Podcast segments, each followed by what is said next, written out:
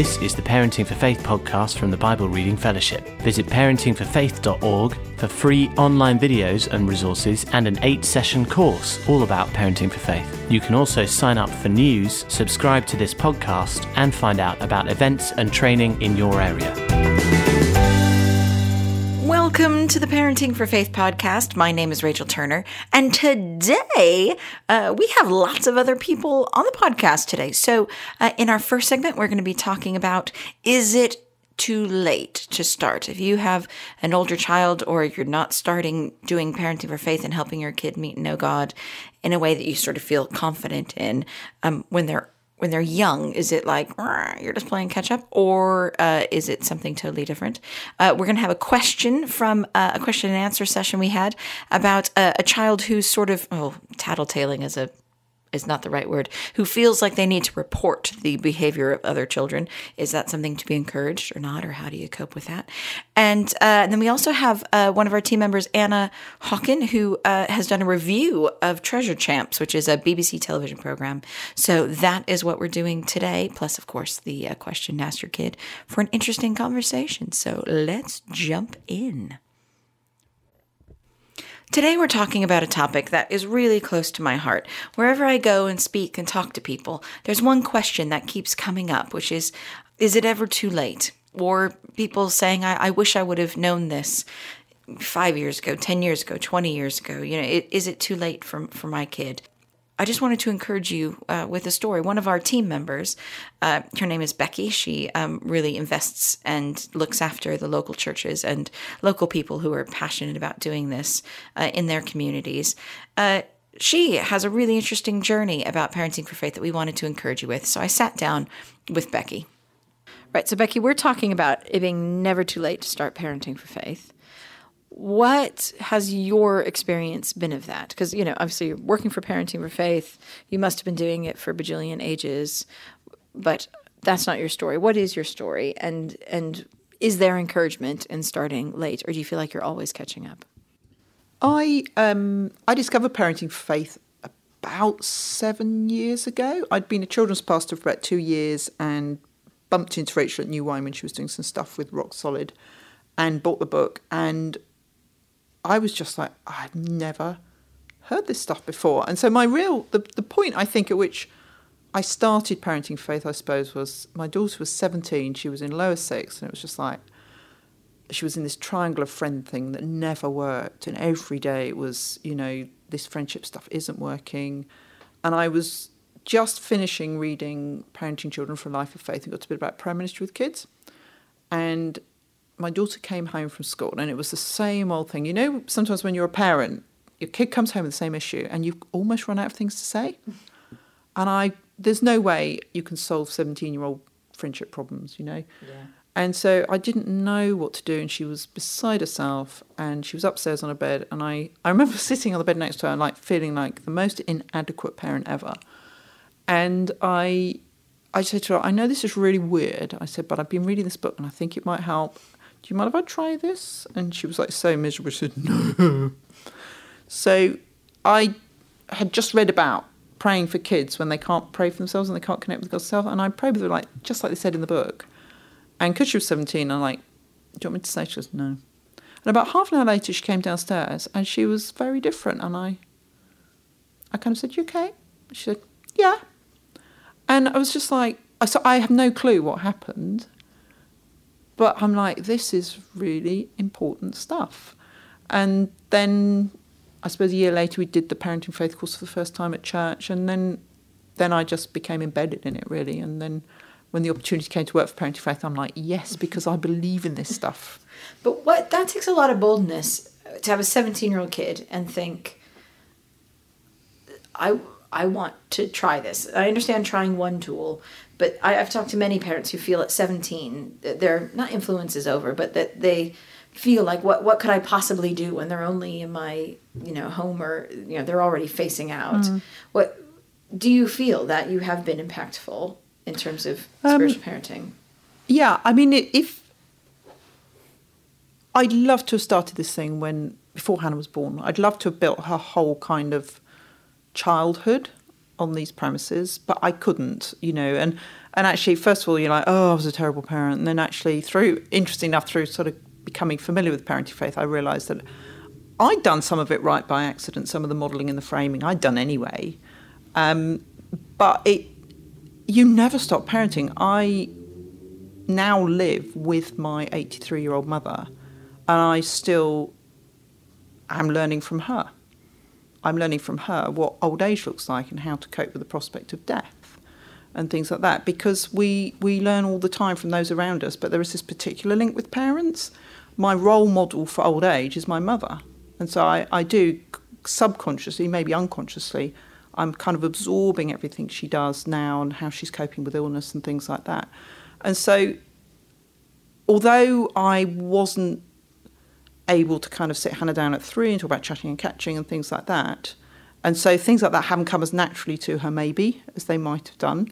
She's got the rest of her life. And now she's just, um, I mean, she's older now, but at that point, she's kind of making massive decisions around uni and her careers and life. And we don't stop parenting because our children hit 11. Hmm. You know, a lot of parenting courses are actually really, we think about parenting when they're preteen but actually, I need to parent her now as somebody who's looking at a career and in the future she'll be looking to get married or not or whatever her life is. She's still going to learn from me. And so she basically is watching how I live, whether I like it or not. Mm. So I'm modelling and framing all the time. I've been more conscious about it. So when things have been tricky at home, my dad died earlier this year, Hannah's very close to him.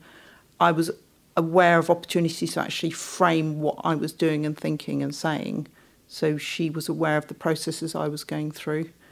Um, so it's never, ever, ever too late because I think I'll be parenting her until the day I die. Mm. And so she'll be looking at me, see what does faith look like when things are tough? Mm. Um, what keeps me going? What hinders me? All those things. So you maybe haven't been able to, if you start late, you haven't been able to put everything in place perfectly. But actually, you know, you're going to be their parent for the next 40, 50 years. Yeah. So there's a lot of parenting still to be done. So good. Can you see the fruit? Can, do you feel like you can see the fruit? Because, you know, when you have a four year old, the sort of return is almost immediate. Yeah. You, know, you train them in something and then it pops up like two weeks later. But with older children, it, it's yeah. I mean, she's thing. not kind of she. She doesn't kind of pop up and say, "Oh, God and I were chatting today" or anything like that. But I remember she didn't really talk about prayer at all. And one day I was driving back to uni, she said, "You know, when you're you're chatting to God and and He tells you something," and I nearly stopped driving. I was so shocked because, you know, whether or not that was due to my framing and modelling, chat and catch, I have no idea. But you're putting it out there. What they absorb is between them and God mainly. But the more I put out to help her make sense of life with God, the more she's going to, to be able to make a, a good decision, a considered decision. Mean, if you don't know about something, you can't decide whether you're going to do it or not. I think that's such an excellent approach because I think so often in parenting we, we keep looking for the immediate responses. What I'm mm doing working, and actually, uh, when we're parenting for faith, it, it isn't about about creating the exact right scenarios to, to, for them to prove to you that they're getting it. But there's something mm. of the living and being and giving them the best chance. Yeah, I and think. I think the loveliest thing about parenting for faith is not about being successful. Mm. It's about being real. And so when I mess up. Um, I, I'm able to say, you know, that was rubbish, sorry. Um, I think the thing is, when you're parenting a child, I was talk to parents, you know, they talk, like if they've got a child whose behaviour isn't what they want, I often talk about bending a child, not breaking them, and, and that takes time. So you, you change somebody's course not by insisting that they, they change direction. You just bring them round gently, gently until they bend round. So parenting's for the long haul. And I'll never know which bits have specifically influenced her, probably. She might say one day something you did or said. But I just know if you do it right, or as right as you can, you're giving them the best chance. So there you go. I hope that was an encouraging reminder that no matter how old your kids are when you start, God is doing something in their lives, and we as parents can be powerful within their spiritual journeys.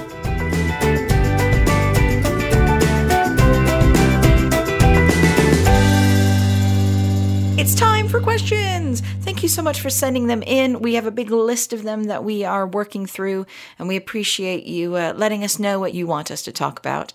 Uh, if you want to send in a question, please go to um, our website and just contact us and send us a little email or tweet us. Uh, just get in touch, and we would love to answer your questions. Um, we've had several come up and uh, about this this topic, and so uh, I thought we'd uh, pull some audio from a, a, live question and answer that we had about this topic, which is, what do you do when your kid uh, becomes the kid who wants to always tell on other children? is that a good thing to be encouraged? encouraged? Is that something to not? Uh, how do we deal with that? And is there a spiritual element to it? So uh, here is uh, how I answered when I was uh, surprised with this question at a question and answer session a little while ago. We have a seven year old daughter who struggles with making friends. She has a real sense of right and wrong with a real desire to help the oppressed, but this comes across as telling on others. How do we help her keep her sense of injustice while enabling her to develop friends?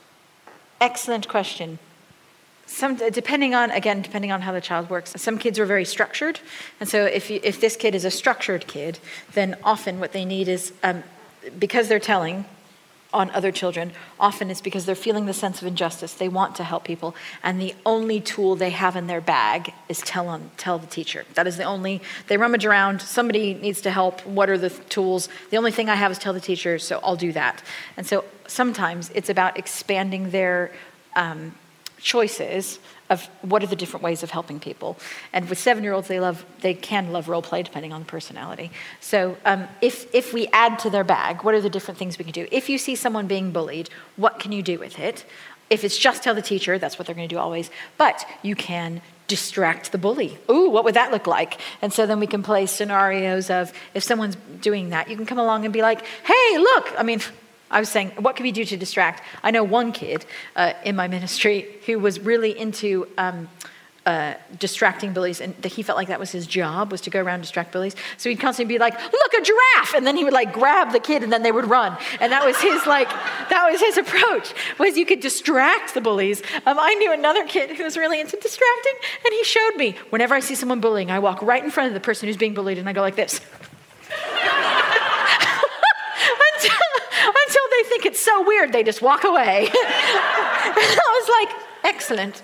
Uh, so there's something about validating being guardian of the playground. I, call, I when I, I, was a children's pastor for a very long time, we used to call it being the guardian of the playground, um, and say, you know, not on my watch. This isn't going to happen on my watch. Um, but you've got to have more bag than just telling on someone. So it could be distracting the bully. It could be going and putting your weight next to the person who is who is struggling. And so I know some people. We talk a lot about being weighty in. Um, one of the books, second book, I think, um, purpose book about how you are responsible for where you put your weight. If, if someone is being hurt and you let your weight stay on the side, you're not using your weight responsibly. You need to go put your weight where it's needed. And uh, so sometimes it's like you can go and say, hey, I want to be your friend. Why don't you come play with me? And, and giving them a safe place. Um, it, could be, it could be that you tell a teacher. It could be that you come up with a game to play. Um, it could be that you get a group of friends and make sure that you find the people who normally bullied and make sure they have friends before you play. There's loads of things that could go in your bag. And so the, the thing I would say is, is, is to do that. Um, because then, and also look for the lost and the lonely. So when kids want to find friends, often they look for someone who likes them. And for me, particularly for kids with injustice, to say, actually, you are the answer to prayer for a lot of lost and lonely kids at your school. And, and how we find friends sometimes is to love somebody first. And so if you're lonely and looking for friends, look, because there is guaranteed somebody else who's lost and lonely who's just waiting for someone to come say, be my friend. And, and sometimes it's, it's about that rather than saying nobody likes me. It's find the ones that need you to like them, and you'll actually find that there's love there too.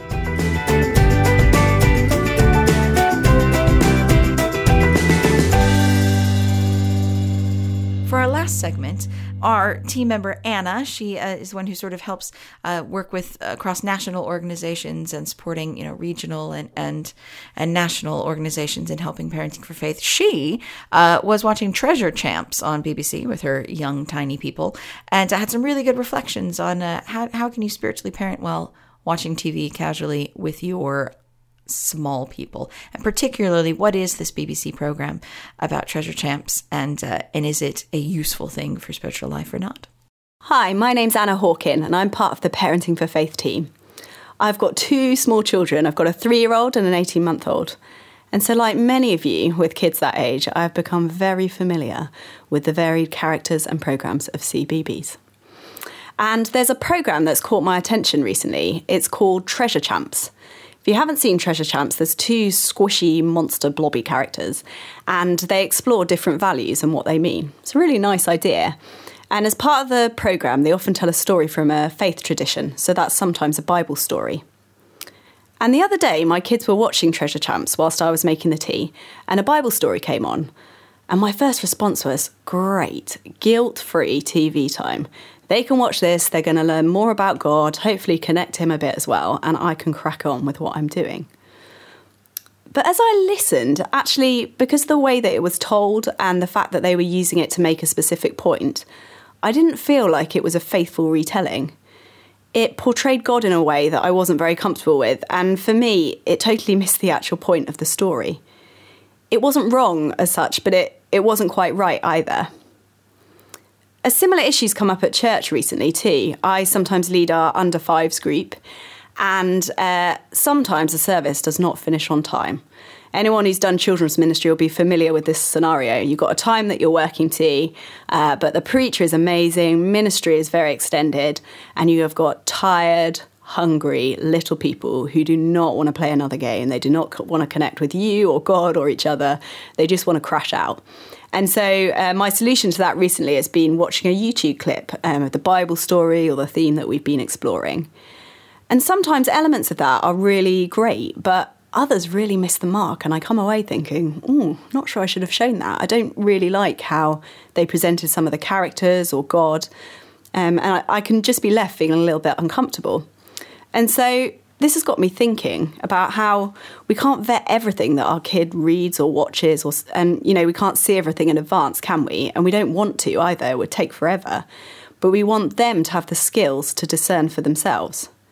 So, how can we equip them to take in and enjoy all the different things they see and watch and hear, but take the truth from them and stop them from taking in or believing things that aren't quite right? So, I wanted to share a few things that I've been exploring at the moment. Um, I've got three ideas, and I'd be really interested to know uh, if you try them out, whether they work for you as well. Um, so, the first is about really making a distinction between fiction and reality, and also about different types of story. So, my eldest, my daughter in particular, she really loves stories and imaginary play at the moment. And if it's got unicorns and dragons in, all the better. She loves anything like that. And I really want her to enjoy those stories, but I also want her to know that they're different to Bible stories. So, with her and in that under five kids group at church as well, I often say something like, um, we read and watch lots of stories. Some are fun, made up things, and some are things that really happened. I want to make really clear what the situation is with the story um, so that they have some context. So I might be saying something like, These people really lived a long time ago, or this is a story that Jesus told to help people understand something. See if you can spot what he wanted to show them. And you can either do this by preparing them in advance or you can debrief them afterwards. And when I say prep them in advance, I'm not talking about uh, creating a lesson plan and sitting them down. I'm literally thinking, sort of, as my kids are watching TV and I'm preparing dinner across the room, when they say what the story's going to be on Treasure Champs, I can shout across, hey, this is something really amazing that Jesus does. Keep watching. And then they have a little bit of context. They already know that this is about something Jesus actually did, so it's a true story, um, and that I fe- expect the focus to be on Jesus. You're just trying to give them a bit of context, a bit of understanding to help them make sense of it. And the older they get, the more you can get them to take a lead and tell you what they think the context is. Uh, so that's the first thing, making a distinction between fiction and reality and different types of story. The second thing is about asking questions together. This encourages them to think critically and to explore a bit more. So you can say things like, How do you think God was feeling about that? Or, That's funny, they left out this part. Why do you think they did that? Or, that seemed to be a lot about what the people did. Do you think they could have done it without God? Um, and actually, part of that is me just processing what I'm thinking and feeling about it. But I'm giving them, I'm creating a window into the way that I do that and helping them to be part of it. in our house, we often do um, some chat and catch time and a Bible story at bedtime. So that's quite a useful follow up time for us. But you could do it straight afterwards, you could do it over dinner, in the car, whatever works for you. But I've found myself saying things like, that story in Treasure Champs was from the Bible. Should we look in your Bible and see if they tell it in the same way? Or should we ask God what he was thinking when he saw all those hungry people? Uh, and maybe incorporate chat and catch into it as well. So they might want to say, Do you want to ask him if anything made him feel angry about what happened there? Just making very clear that God was in the story and that he's part of it. So that's the second thing, asking questions together. So we've had making a distinction between fiction and reality and the different types of story asking questions together. And then the final thing um, that's really been on my mind is about unwinding any wrong views of God and reinforcing the good, balanced ones. So you might spot something either as part of asking the questions together or just from your watching or reading, whatever it is, um, somewhere where there's a bit of potential for confusion. Unwinding's the third key tool of Parenting for Faith, so you can find out loads more about that on our website, parentingforfaith.org um, click on unwinding and you'll see lots of examples of different views of God and how you might unwind them. But really, what I want to be teaching my kids is to keep checking back against what we know about God and his character from the Bible and what it says there. That's what I do, and that's what I want them to learn how to do as well. So I might say something like, It maybe seemed like God was a bit far away when the people were sad in the story. But we know from the Bible that he says he'll be close to people when they're sad. Do you want to tell him about something that makes you sad? And we'll ask him to come close. So, once again, chat and catch is uh, creeping into that. Um, that's the fourth key tool of parenting for faith, so you can discover more.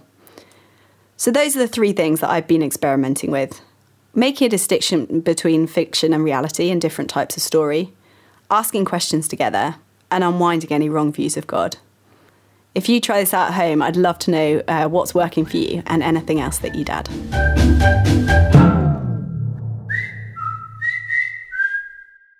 And lastly, our question to ask your kids to start an interesting conversation is if you had to be on a long road trip, like four hours trapped in a car, with anyone from the Bible, not Jesus, who would it be? Have a good week, everyone.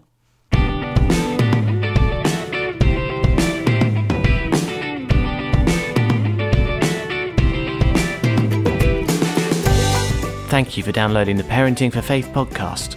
A new episode will be released next week, and why not look at parentingforfaith.org to watch the free eight session course, to get in touch, or to find out about training and events near you.